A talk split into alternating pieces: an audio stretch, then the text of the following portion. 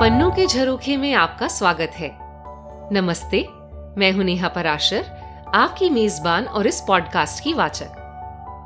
पन्नों के झरोखे में मैं लाती हूँ आपके लिए देश विदेश के महान लेखकों की कल्पना और कलम से निकली कुछ खूबसूरत, रोचक, रोमांचक, कभी मन को छूने वाली तो कभी सिहरन पैदा करने वाली अमर कहानियाँ। और साथ ही, हल्की सी झलक लेखक के बारे में भी और उनके देश प्रदेश के बारे में जहाँ का नज़ारा उनकी कहानी दिखाती है। तो चलिए, खोलते हैं पन्ने और देखते हैं इन झरोकों से क्या दिखता है।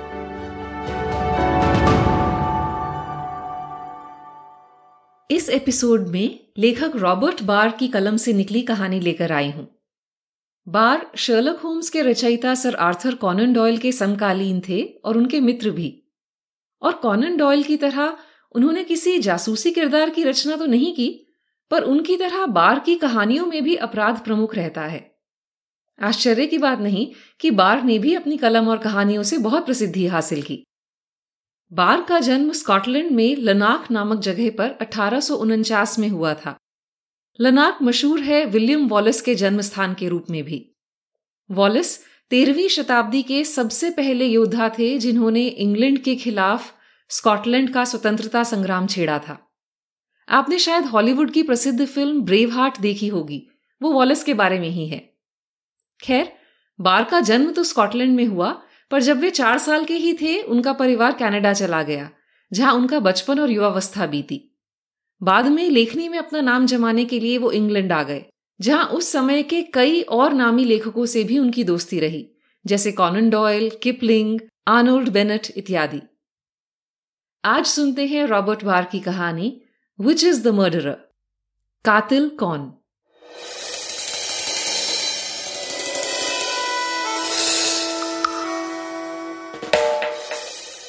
मिसेस जॉन फोर्डर को आने वाले अनिष्ट का कोई आभास नहीं था। जब घड़ी ने नौ बजे का घंटा बजाया तो वो घर के सुबह के कामकाज में गुनगुनाते हुए व्यस्त थी। उन्हें अंदेशा भी नहीं था कि उनके जीवन का शायद सबसे अंधकारमय समय शुरू हो चुका है। और इससे पहले घड़ी अगला घंटा बजाएगी, क्या दुर्घटना हो जाएगी? उनके पति बगीचे में काम कर रहे थे, जैसा कि रोज दफ्तर जाने से पहले करते थे। बस उनके निकलने का वक्त हो ही गया था। तभी बाहर से गेट खुलने की आवाज़ आई और फिर जैसे कोई गुस्से में कुछ कह रहा हो।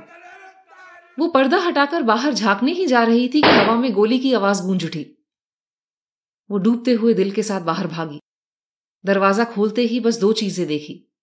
घास पर स्थिर, औंधे पड़े हुए उनके पति और दूसरी, एक आदमी जो गेट खोलने की कोशिश कर रहा था, जिसके हाथ में अभी भी धुआँ छोड़ती पिस्तौल थी। इंसानी ज़िंदगी बस छोटी छोटी बातों पर टिकी होती है। खूनी ने अंदर आते हुए गेट कस के बंद कर दिया था ताकि वो अपना काम कर सके। दीवारें इतनी ऊँची थी कि बाहर से कोई अंदर ना देख सके। पर इतनी ऊँची होने की वजह से उन्हें लांग कर भागना भी मुश्किल था। शायद वह गेट बंद ना करता तो आसानी से नज़र बचा के बाहर निकल पाता। पर मिसेस फॉर्डर की चीखों से आस पड़ोस इकट्ठा हो गया था और एक पुलिस वाला भी। अब बच निकलना नामुमकिन था। एक ही गोली चली थी पर इतनी पास से कि मिस्टर फॉर्डर के शरीर के आर पार हो गई थी। उन्हें अंदर ले जाया गया और डॉक्टर को बुलवाया गया। डॉक्टर ने एक और विशेषज्ञ बुलवाया और दोनों ने विमर्श किया। पर बदहवास मिसेस फॉर्डर को वो कोई तसल्ली नहीं दे पाए। मिस्टर फॉर्डर के बचने की उम्मीद ना के बराबर थी। दूसरी ओर खूनी गिरफ्त में था। उसकी किस्मत भी उसके शिकार की किस्मत से जुड़ी थी। अगर फॉर्डर मर गया तो उसे जमानत नहीं मिलेगी। अगर उसने ठीक होने के कुछ संकेत भी दिखाए तो कुछ देर की जमानत शायद हो जाए। फॉर्डर की पत्नी को छोड़कर शायद हमलावर ही था, जिसे फॉर्डर के बचने की सबसे ज़्यादा चिंता थी। इस हमले की जड़ एक राजनीतिक झगड़ा थी। वॉल्टर रैडनर यानी हमलावर की एक कुर्सी पर नज़र थी, और चाहे सही या गलत, पर उसका मानना था कि उसकी हार की वजह जॉन फॉर्डर की कोई चाल थी। वह खून करने के इरादे से शायद नहीं आया था, पर बात हाथ से बाहर निकल गई और पिस्तौल जेब से। रैडनर की काफ़ी पहुँच थी पर गोली चलने के बाद भी उसने ये नहीं सोचा था कि उसके दोस्त तक उससे ऐसे पल्ला झाड़ लेंगे। उस जमाने में कानून व्यवस्था ऐसी नहीं थी जैसी आजकल है। उस समय खून करके छूट जाना मुमकिन था। ऐसे कई लोग आपको आसानी से मिल सकते थे जिन्होंने कभी किसी भी वजह से किसी की जान ली हो। पर इस केस में बात अलग थी। रैडनर ने एक निहत्थे पर गोली चलाई थी। वो भी उसके अपने बगीचे में, उसकी पत्नी के सामने। उसने फॉर्डर को खुद को बचाने का मौका तक नहीं दिया। अगर फॉर्डर की जेब में भी बंदूक होती तो चाहे खाली ही क्यों ना से ही रैडनर कह सकता था कि उसने आत्मरक्षा में गोली चलाई। पर यह तो सरे आम दिन दहाड़े एक निहत्थे का कत्ल था। हैरानी की बात नहीं थी कि रैडनर की पार्टी के अखबार तक उसके खिलाफ लिख रहे थे। जैसे जैसे कुछ समय बीता, रैडनर के दोस्तों की उम्मीद जागने लगी। फॉर्डर अभी भी ज़िंदगी और मौत के बीच झूल रहा था। ये तो पक्का था कि वो बचेगा नहीं। पर कानून के अनुसार, यदि किसी हमले के बाद एक निर्धारित समय तक मौत नहीं होती तो हमलावर को कत्ल के लिए दोषी नहीं माना जा सकता। यह निर्धारित समय सीमा बहुत पास थी। समय एक और तरह से राडनर का साथ दे रहा था। क्योंकि घायल की मौत तुरंत नहीं हुई, इस घटना से उठा बवाल भी शांत हो गया था और लोगों का ध्यान और मुद्दों पर चला गया था। मिसेस फॉर्डर हार नहीं मान रही थी। उनकी और जॉन फॉर्डर की शादी हुए एक ही साल हुआ था और दोनों के बीच गहरा प्रेम था। वो मन में उम्मीद का दिया जलाकर रात दिन पति की सेवा में लगी रहती। वो इस शिद्दत से अपने पति का ख्याल रखने में और उसके ठीक हो जाने की उम्मीद लगाए बैठी थी कि डॉक्टरों को उनकी उम्मीद तोड़ने से डर लग रहा था। कहीं ये सुनकर कि उनके पति के बचने की कोई उम्मीद नहीं, कहीं वो पागल ना हो जाए या खुद ही बिस्तर ना पकड़ ले। अपने पति पर हमला करने वाले से वो इतनी गहरी नफरत करती थी कि उनके भाई, जो कि वकील था, को लगा कि कहीं उनकी नफरत पागलपन के कगार पर तो नहीं। डॉक्टर ने सलाह दी कि उन्हें अपनी सेहत के लिए हर रोज कुछ देर के लिए सैर करनी चाहिए। वो पति को छोड़कर घर से बाहर जाने को तैयार ही नहीं थी, इसलिए बगीचे में ही सैर के लिए जाने लगी। एक दिन उन्होंने बगीचे की दीवार के बाहर दो लोगों को कुछ बातें करते सुना, जिसे सुनकर वो चौंक गई। यही घर है फॉर्डर का, जिसे वॉल्टर एडनर ने गोली मारी थी, किसी ने कहा। अच्छा दूसरी आवाज़ ने कहा। इस हफ़्ते तो रैडनर बहुत चिंता में होगा। अगर फॉर्डर ने यह हफ़्ता भी इसी हालत में काट लिया तो रैडनर बच जाएगा। पर अगर फॉर्डर इस हफ़्ते मर गया तो रैडनर का केस जज ब्रेंट की अदालत में पेश होगा। और जज ब्रेंट तो पूरे राज्य में फांसी की सजा सुनाने के लिए मशहूर हैं। वो इस राजनीतिक खून खराबे के सख्त खिलाफ हैं। मैं तुम्हें बता रहा हूँ, अगर फॉर्डर यह हफ़्ता भी जी गया तो रैडनर के लोग उसकी जमानत करवाने में एक पल की देरी नहीं करेंगे। देखना, सोमवार को वो जेल से बाहर होगा। मिसेस फॉर्डर कुछ देर सन खड़ी रही। फिर वो अंदर गई और अपने भाई को बुलवाने किसी को दौड़ाया। जब उनका भाई घर आया तो मिसेस फॉर्डर कमरे में चहलकदमी कर रही थी। जॉन कैसा है? उसने बहन से पूछा। वैसा ही वैसा ही। अब तो मुझे भी नहीं पहचानता। डॉक्टर क्या कह रहे हैं? मैं क्या बताऊँ? मुझे नहीं लगता वो मुझसे सच कह रहे हैं। पर तुम मुझे बताओ, क्या ये सही है कि अगर जॉन इस हफ़्ते ज़िंदा रहा तो वो खूनी बच जाएगा? बच जाएगा? क्या मतलब? क्या कानून ये कहता है कि अगर मेरे पति इस हफ़्ते और जी गए तो जिस आदमी ने उन पर हमला किया, उस पर खून का मुकदमा नहीं चलाया जा सकता? हाँ, उस पर खून का मुकदमा नहीं चलाया जा सकता, वकील ने कहा। पर मुझे लगता है कि जॉन मर भी जाए तो भी शायद खून का मुकदमा ना बने। राडनर के दोस्त पूरी कोशिश करेंगे कि इसे आत्मरक्षा का केस बना दें। पर अगर जज ब्रेंट की अदालत में केस आया तो उनका केस हल्का पड़ सकता है।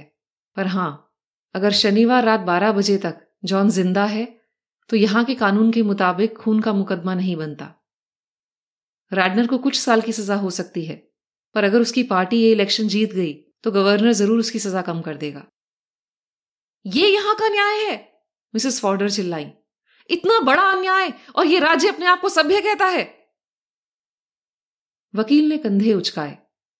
सभ्यता के बारे में क्या कह सकते हैं? ऐसे कई केस साल में कई बार होते हैं। मिसेस फॉर्डर कमरे में उत्तेजना में चहलकदमी कर रही थी और उनका भाई उन्हें शांत करने की कोशिश कर रहा था। इतना इतना बड़ा जुर्म और कोई सजा नहीं, कोई बदला नहीं। बहन, अपने मन में ऐसी बातें ना लाओ उस आदमी को चाहे जो भी हो, उससे तुम्हारे पति पर अब कोई असर नहीं पड़ेगा। मैं भगवान को साक्षी मानकर कसम खाती हूँ। अगर वो आदमी बच गया तो मैं उसे अपने हाथों मार डालूँगी। वकील ने इस समय कुछ और न कहना बेहतर समझा। अपनी बहन से कुछ तसल्ली के शब्द कहकर वो चला गया। शनिवार का दिन आ गया। मिसेस फॉर्डर डॉक्टरों के सामने थी। मैं जानना चाहती हूँ कि मेरे पति के बचने की क्या उम्मीद है। ये बात मुझे खाए जा रही है। मैं सच जानना चाहती हूँ। दोनों डॉक्टरों ने एक दूसरे को देखा। जो उम्र में बड़ा था, उसने कहा, आपसे कुछ भी छुपाना अब ठीक नहीं, मिसेस फॉर्डर। आपके पति के बचने की हल्की सी उम्मीद भी नहीं है। शायद वो एक हफ़्ता जी जाए, या एक महीना, या किसी भी पल रुखसत हो जाए, कह नहीं सकते। मैं आपकी बहुत शुक्रगुजार हूँ। मिसेस फॉर्डर ने इतनी शांति से कहा कि दोनों डॉक्टर भी हैरान हो गए।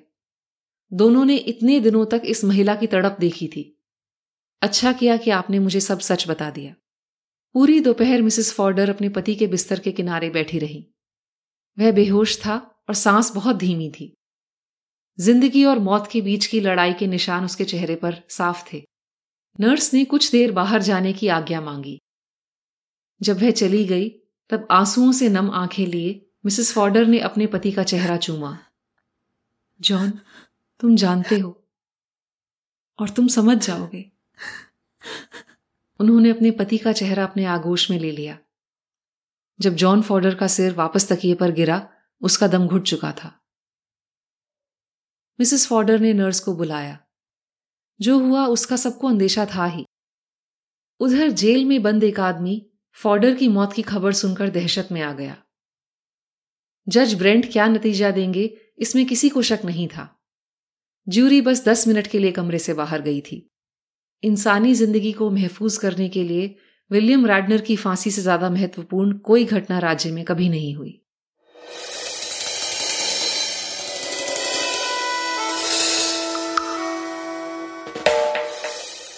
कहानी के शुरू में मैंने आपको विलियम वॉलिस के बारे में बताया था, जो कि इंग्लैंड के खिलाफ स्कॉटिश स्वतंत्रता संग्राम के सबसे पहले और खास नामों में से हैं। क्या आप अपने देश के ऐसे ही किसी किरदार के बारे में जानते हैं?